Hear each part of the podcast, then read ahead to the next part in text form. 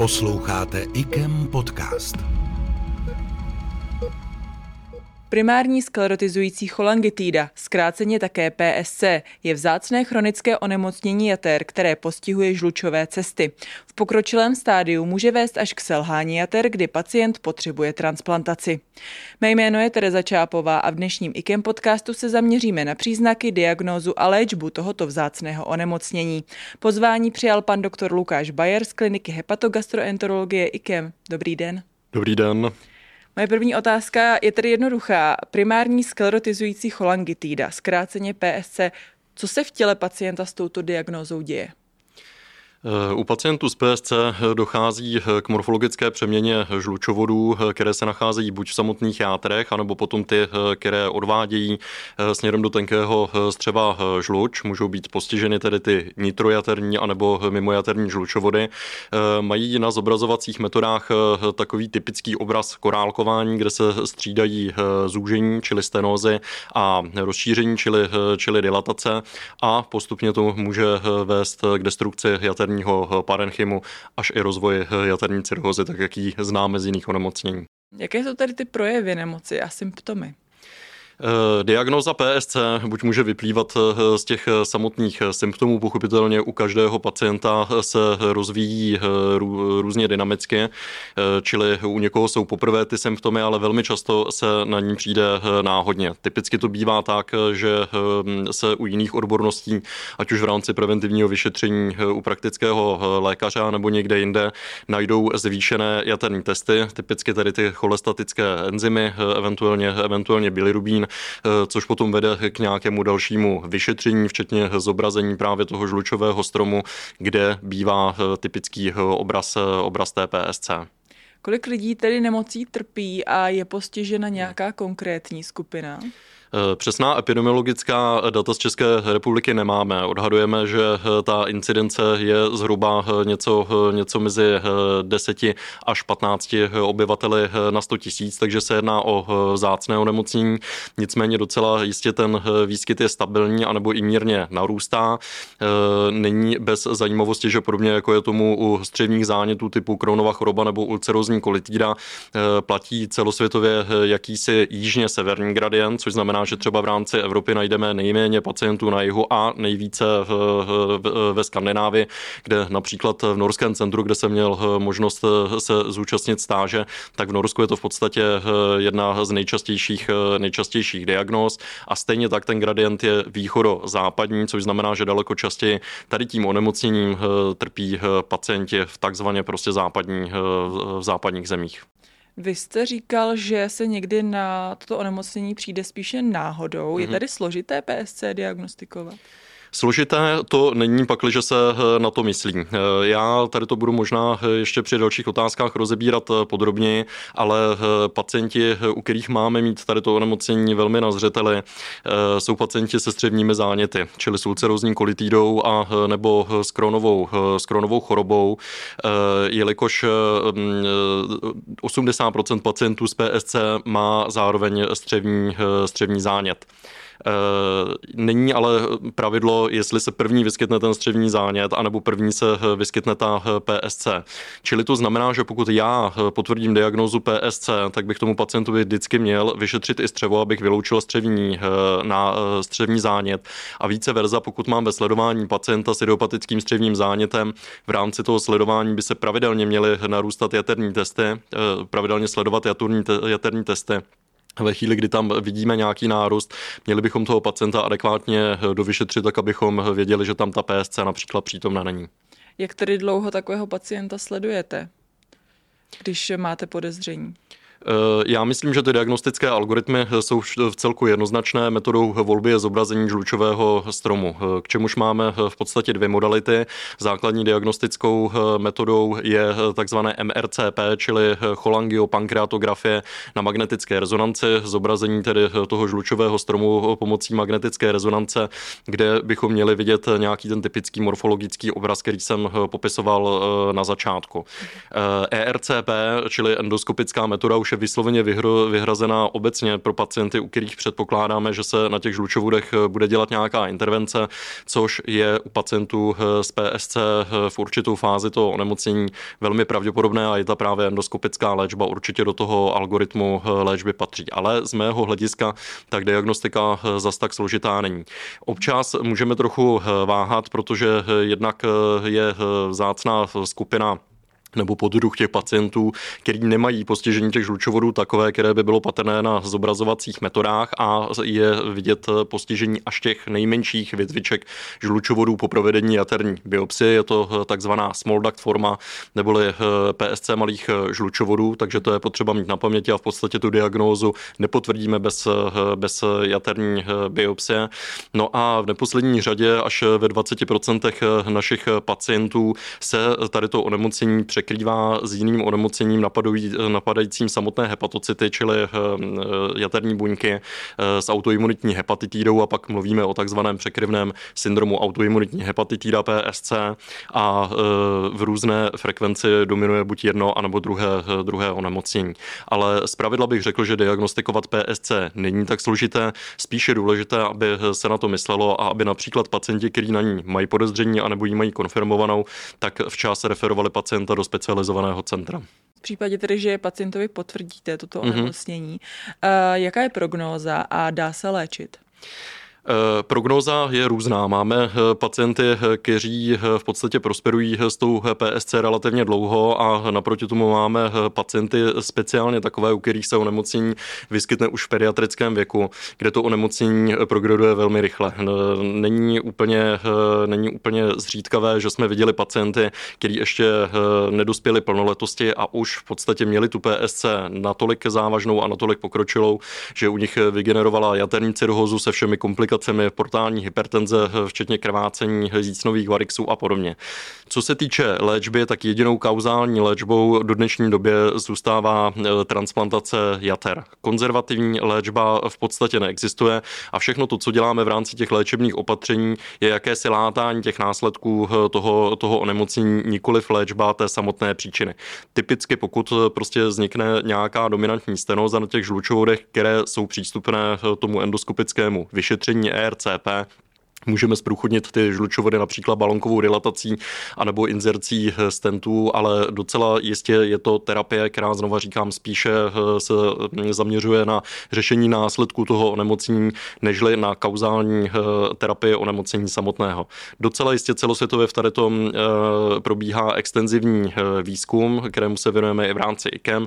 To pravděpodobně ještě zmíním později, takže je mnoho látek od antibiotik po léčbu biologickou, který se u PSC zkoušejí, ale nic z toho zatím není součástí konzervativních léčebných algoritmů a v podstatě jediný lék, který užíváme podobně jako u sesterského onemocnění PBC, čili primární biliární cholangitidy, je dle jak amerických, tak evropských doporučení kyselina ursodeoxycholová, ale ani tam není ta evidence jednoznačná. Ale odpověď je taková, že kauzální terapii dodnes zůstává pouze transplantace jater. A je u pacientů velmi různé, za jak dlouhou dobu k té transplantaci dospějou, ale u většiny se tak v průběhu života stane. A jak tedy poznáte, že u toho daného pacienta už nadešel čas, kdy je potřeba přistoupit k transplantaci?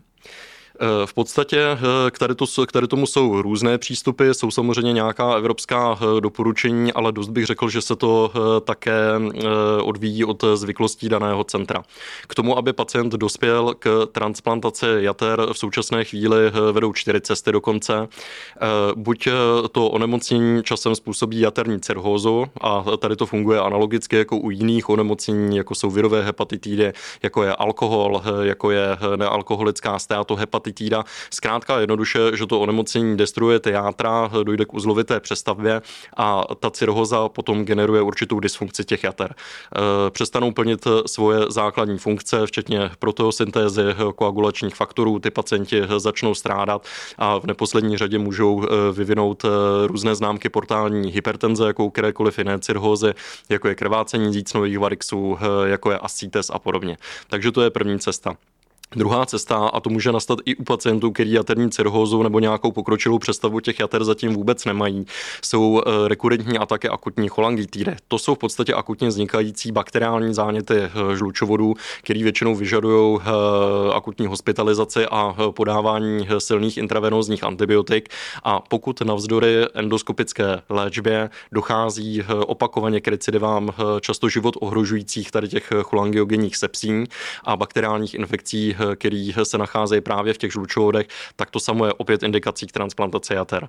Třetí věc vyplývá v podstatě ze symptomů jako takových, protože podobně jako u té PBC, ty pacienti v důsledku narušeného koloběhu žlučových kyselin můžou vyvinout v podstatě depozita žlučových solí v kůži a dojde u nich k úpornému svědění, u kterého se to někdy dá vyřešit pomocí léku, ale často žádné dostupné léky nestačí. Je to opravdu něco, co invalidizuje ty lidi od jakéhokoliv běžného fungování, protože mají svědění kůže, který jim znemožňuje jakékoliv normální fungování. Takže měli jsme v historii našeho transplantačního programu i několik pacientů, kteří neměli ani infekce těch žlučovodů, ani neměli jaterní cirhózu, ale k transplantaci jater došlo právě pro tady ten velmi závažný invalidizující symptom.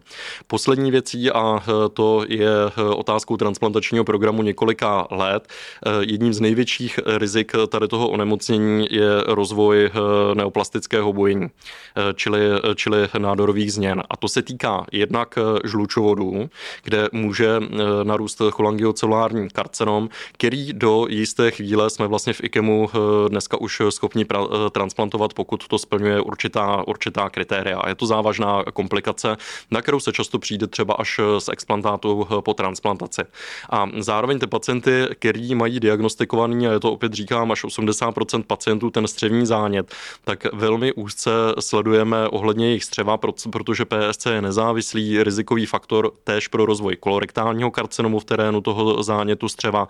Takže tito pacienti by bez ohledu na aktivitu toho střevního zánětu měli docházet na koloskopie každý 1 až 2 roky. Mhm. Takže to jsou vlastně všechno cesty a nějaké okolnosti, které v kontextu transplantační léčby v tady té skupině často mladých pacientů velmi dobře zvažujeme. Zajímalo by mě, jestli má nějaký vliv na průběh toho onemocnění strava. Strava obecně je asi nejvýznamnějším modulátorem střevní mikrobioty. Je to ten nejvýznamnější zevní faktor, který určuje složení a chování našeho střevního mikrobiomu. Takže nepochybně ano, je to nakonec i v souvislosti s tím, že například fázi, kde je tady to onemocnění relativně vzácné, je samozřejmě ta strava založená na něčem úplně jiném než tady u nás. Takže to je jeden pohled skrze manipulaci té střevní mikrobioty. Druhý pohled je, a v tady tom případě bych zmínil studii, která právě probíhá v IKEM pod vedením pana docenta Drasticha, a to je vliv bezlepkové stravy na průběh toho onemocnění. Bezlepková dieta je na jednu stranu takový, řekněme, módní trend a často neodůvodněně si to vlastně lidi vysazují a berou lepek jako nějaké zlo. V tomto případě to možná opravdu bude mít racionální podklad, jelikož ten lepek je silný imunogen a principem tady té studie je právě sledovat, jestli vyřazení toho lepku ze stravy nějakým způsobem ovlivní průběh nejenom toho střevního onemocnění, ale právě i té primární sklerozující cholangitidy.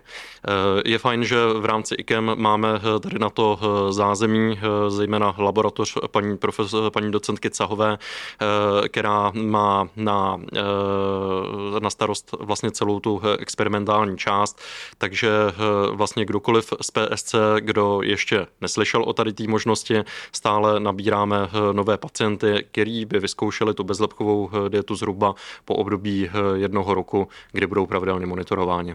V případě tedy, že by nějaký pacient měl podezření, že by toto onemocnění mohl mít, může nějakým způsobem kontaktovat IKEM, po případě jak? Nepochybně. Docela jistě se jedná o diagnózu, kterou se snažíme zejména v těch pokročilejších fázích nějakým způsobem u nás centralizovat. Obecně si myslím, že by mělo platit pravidlo, že pacient s tady tou diagnózou by měl být alespoň v nějakém smyslu v pravidelném kontaktu s transplantačním centrem u nějakých zcela lehkých a symptomatických forem může zůstat ve sledování svého lékaře a k nám dojít třeba za nějakou dobu, ale pakliže už jsou tam nějaké komplikace toho onemocnění, včetně například relapsu toho střevního zánětu, vysoké aktivity, pokud už je tam anamnéza těch akutních cholangitid, je tam pokročilý nález na těch žlučových cestách, například vyžadující nějakou endoskopickou intervenci, anebo už to onemocnění dosáhlo fáze jaterní cirhózy, jsem přesvědčen, že by měl být sledovaný v zázemí transplantačního centra, protože načasování té transplantace je v léčbě těch pacientů naprosto klíčové. Ten náš ambulantní provoz je samozřejmě velmi přetížen, jsme pracoviště s celorepublikovou působností, ale domnívám se, že PSC je jaksi jedna z diagnóz, který dáváme z uvedených důvodů přednost a nepochybně z tady toho pohledu máme zdaleka největší soubor pacientů z PSC v celé republice, ale svým způsobem je i unikátní v rámci evropského prostoru, a to zejména pacientů, kteří byli vlastně pro tady tu diagnozu nějakým způsobem transplantovaný v minulosti.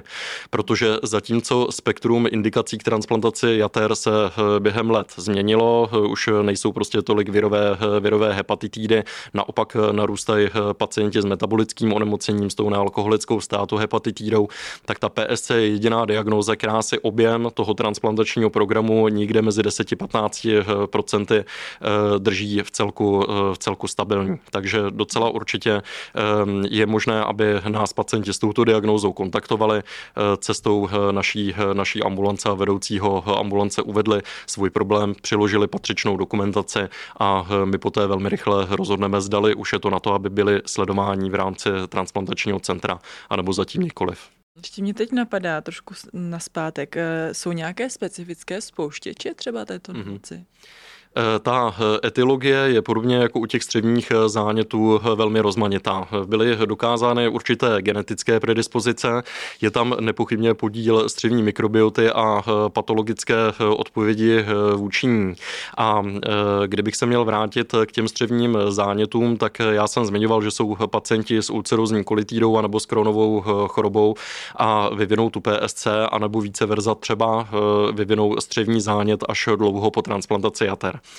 Pacienti, kteří mají tady to onemocnění a mají postižená zároveň střeva a zároveň ty žlučovody, vždycky se jim snažím říkat, že se to nedá v podstatě brát jako dvě nějaké oddělené choroby, ale manifestaci jedné choroby ve dvou orgánových systémech, což je střevo a což jsou játra. Proto taky vlastně dneska vymezujeme ten fenotyp PSC IBD, čili střevního zánětu u primární sklerodující cholangitidy jako zcela samostatné onemocnění, nezávislé od ulcerózní kolitidy a Crohnovy choroby, s kterými je často nepřesně zaměňována. A tady to všechno říkám proto, že nepochybně důležité na vývoji toho onemocnění je propojení střeva a játra, čili nějaká patologická imunitní odpověď vůči antigenům, který vznikají a například tu portální krví jdou do jater a je to i důvod, proč pacienti, kterým bylo z jakýkoliv důvodu odňato jejich tlusté střevo před transplantací, tak mají velmi malou pravděpodobnost, že by to onemocnění znova vyvinuli po té transplantaci. Takže obecně, když se bavíme o těch spouštěčích, je to porušená střevní bariéra, je to genetická predispozice, jsou to faktory prostředí jako strava, velice pravděpodobně, ale obecně se nejvíc domníváme, že zatím bude patologická odpověď proti střevní mikroflóře. Vy se tedy onemocněním PSC extenzivně zabýváte nejen jako lékař, ale také jako vědec. Můžete nám něco říct o vašem výzkumu a o nějakých plánech do budoucna případně? Toto onemocnění, jak jsem říkal, je z velké části doménou IKEMu a z čeho si myslím, že my v těch našich vědeckých snahách velmi těžíme, že tady máme velice unikátní soubor.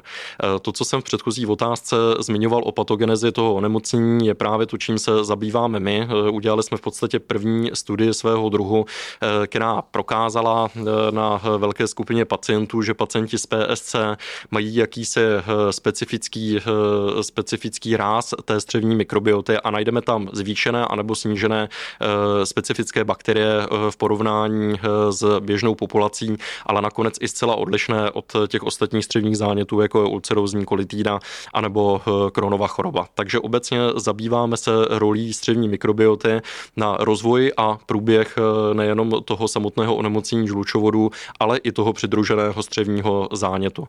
Tím, že samozřejmě máme možnost dělat toto onemocnění v zázemí transplantačního centra, tak stávající projekt grantový Ministerstva zdravotnictví, jehož jsem hlavním řešitelem, se zabývá vlivem střevní mikrobioty na rekurenci toho onemocnění po transplantaci jater. Protože nezřídka kdy vídáme, že pacienti dostanou to onemocnění do transplantovaných jater znova a dokonce byli pacienti, kteří museli tu transplantaci podstoupit opakovaně. Úplně ze stejných důvodů vyvinuli jaterní cirhózu toho štěpu a nebo opět těžké morfologické onemocnění, kvůli kterému měli opakované bakteriální infekce. Takže to, čím se zabýváme teďka my i ve spolupráci s Norským centrem, je nějakým způsobem ověřit, kteří pacienti predisponují k rozvoji té rekurence onemocnění na základě charakterizování jejich střevní mikrobioty a tím chceme položit určité základy pro to, abychom tady to onemocnění, tu rekurenci mohli zavčas predikovat pomocí neinvazivních markerů a eventuálně našli nějaké oblasti, jakým způsobem efektivně tady tomu zcela výjimečně významnému stavu předcházet. Co se teda týče výzkumu, máte nějaké konkrétní plány do budoucna? Jak jsem zmínil, domnívám se, že my u těch pacientů z PSC máme v IKEMu velmi unikátní soubor. Tím, že v rámci projektu, který jsem zmínil, už jsme v podstatě na konci sběru těch vzorků, který se týká celé populace všech pacientů, který u nás kdy transplantaci prodělali, ale zároveň se je snažíme sledovat prospektivně takzvaně, čili ty vzorky nabíráme už před transplantací jater a sledujeme, co se s těmi jejich játry děje, tak bychom nějakým způsobem rádi v tady tom vstoupili na mezinárodní scénu. Máme teďka druhým rokem možnost být součástí mezinárodní skupiny pro výzkum PSC, kde, když jsem naposledy prezentoval naše data a nějaké záměry z našeho grantu, tak v podstatě z toho vyplynulo, že tím, že máme docela velký spád, co se týče pacientů na transplantaci, tak máme velmi unikátní soubor pacientů a mojí nějakou aspirací do budoucna bude, abychom navázali co nejvíce kontaktů s mimo evropskými i evropskými institucemi a v podstatě se zúčastnili nějakých multicentrických studií a mohli nabídnout ten velmi unikátní soubor i ostatním centrum, který se tady tou diagnózou zabývají. Dobře, tak my vám budeme držet palce, ať se vše podaří. Děkuji, že jste přijal naše pozvání. Hezký den vám i posluchačům, děkuji. IKEM podcast.